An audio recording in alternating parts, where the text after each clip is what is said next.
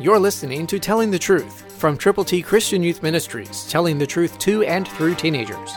Here is Triple T founder George Dooms. Believe on the Lord Jesus Christ.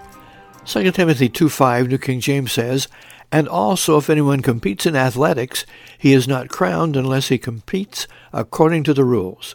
Breaking rules is not the way to win the game, any game, and especially the game of life. God wants you to understand He has rules and regulations. He has ways for you to follow Him and to help other people also become believers in the Lord Jesus Christ. It is your personal responsibility and it is your awesome opportunity to share the good news of Christ with every person you can. Yes, it's more than a game. It is the game of life. But whenever you compete, you will be not crowned unless you compete according to the rules. And the rules are very, very straightforward.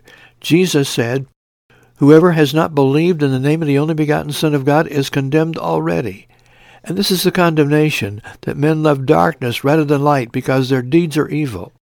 Are you telling people the truth?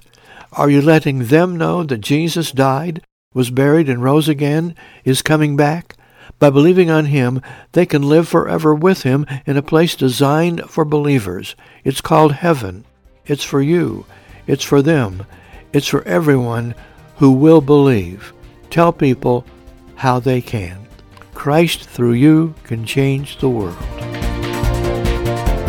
For your free copy of the Telling the Truth newsletter, call 812-867-2418, 812-867-2418, or write Triple T, 13,000 US 41 North, Evansville, Indiana 47725. Tune in to Telling the Truth next week at this same time on this same station.